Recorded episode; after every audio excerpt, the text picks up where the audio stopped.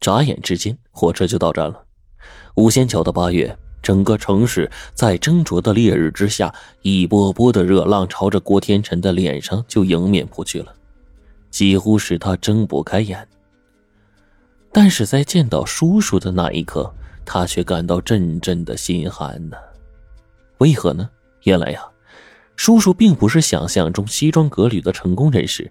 甚至和普通的老板都相去甚远，他只是一个蜷缩在大厦一角、顶着炎炎烈日的修鞋工。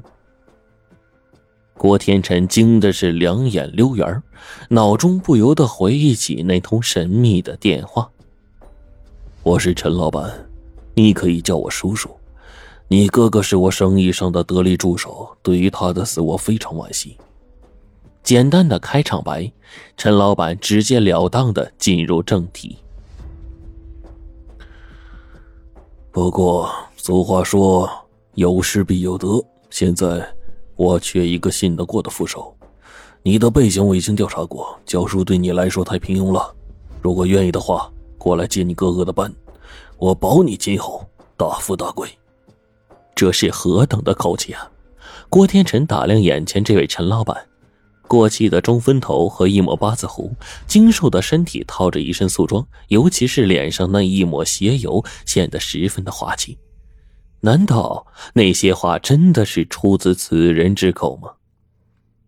所谓的叔叔看出了他心中的疑惑，并没有多说什么，只是嘴角微微上挑，轻轻的嗨了一声，然后说：“跟我来吧。”路上。叔叔疾步在前，郭天辰紧跟其后。二人绕来绕去，穿过大街小巷，来到一排民房的小区。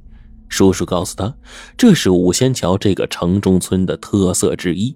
眼前这些平房并非是住宅，而是加工工厂。工厂，郭天辰环顾四周，感觉怪怪的。按说现在天好日明，正是开工的大好时机，但这里各个房屋都是门窗紧闭，窗帘也被拉得严严实实，偶尔屋内会传来窃窃私语的人声，除此之外别无他想。难道是天气的原因，人们都不愿意开窗透气？此地风大如热浪，外加上地表干旱且松散，一有风起，不时伴有大量的尘沙。这样想来，倒也在情理之中了。一会儿，二人来到一间杂货小店，叔叔大气的推门而入，就跟换了个人似的。刚一进门，一个低矮粗壮、留着寸头的青年就出来了。“哎，叔，你回来了。”郭天辰一看，此人很是眼熟啊，这不是缺牙顺吗？缺牙顺。是自己儿时的玩伴，比自己大五岁。小的时候因为调皮磕掉了一颗门牙，非常的显眼，就得了一个“缺牙顺”的绰号。后来呢，他高中只读了一半，就无心继续了，辍了学，跟着叔叔出来闯荡。哎，现在大家都叫我金牙顺。他嘿嘿一咧嘴，一颗金色的门牙就呲了出来。见叔叔一路气喘吁吁的，金牙顺不敢怠慢，赶忙递上了一支软中华烟。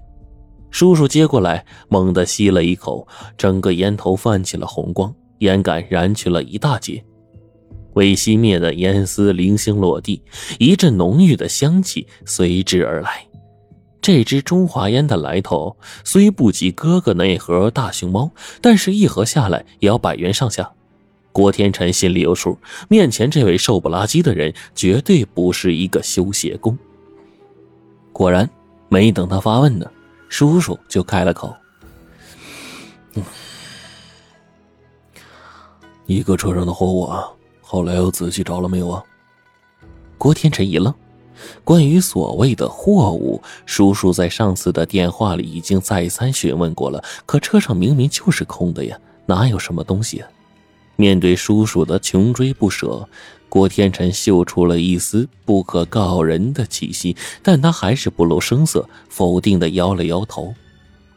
叔叔若有所思的嗯了一声，眼中闪过一丝失望，但是很快他便精神一振，嗓门也提高了：“这里就是咱们的生意。”他环顾了一下四周，嗯，与生意相关的都在这儿做。现在呀是旺季。有钱赚却没人拿，你尽管熟悉一下，有什么不懂的问问季亚顺。这间小店有几十平方，门口是放着矿泉水和冰糕的大冰柜，上面凌乱的摆放着几个散包烟，但是向里面看去，好像还有一道门。见到郭天辰还是一副莫名其妙的样子，嘉顺拍了一下他的头，说：“你小子肯定是被刚才咱叔修鞋的样子吓到了。嘿嘿，我告诉你啊，你别看咱叔白天修一双鞋才赚的快巴巴的，那叫掩人耳目，到晚上那可是现金过万的大买卖。咱们的买卖到底是什么呀？不会是贩毒吧？”叔叔哈哈大笑起来，呵呵。我们贩的呀不是毒，来钱呢却不比贩毒慢。你看今天修鞋摊儿，就是供寻路人歇脚的。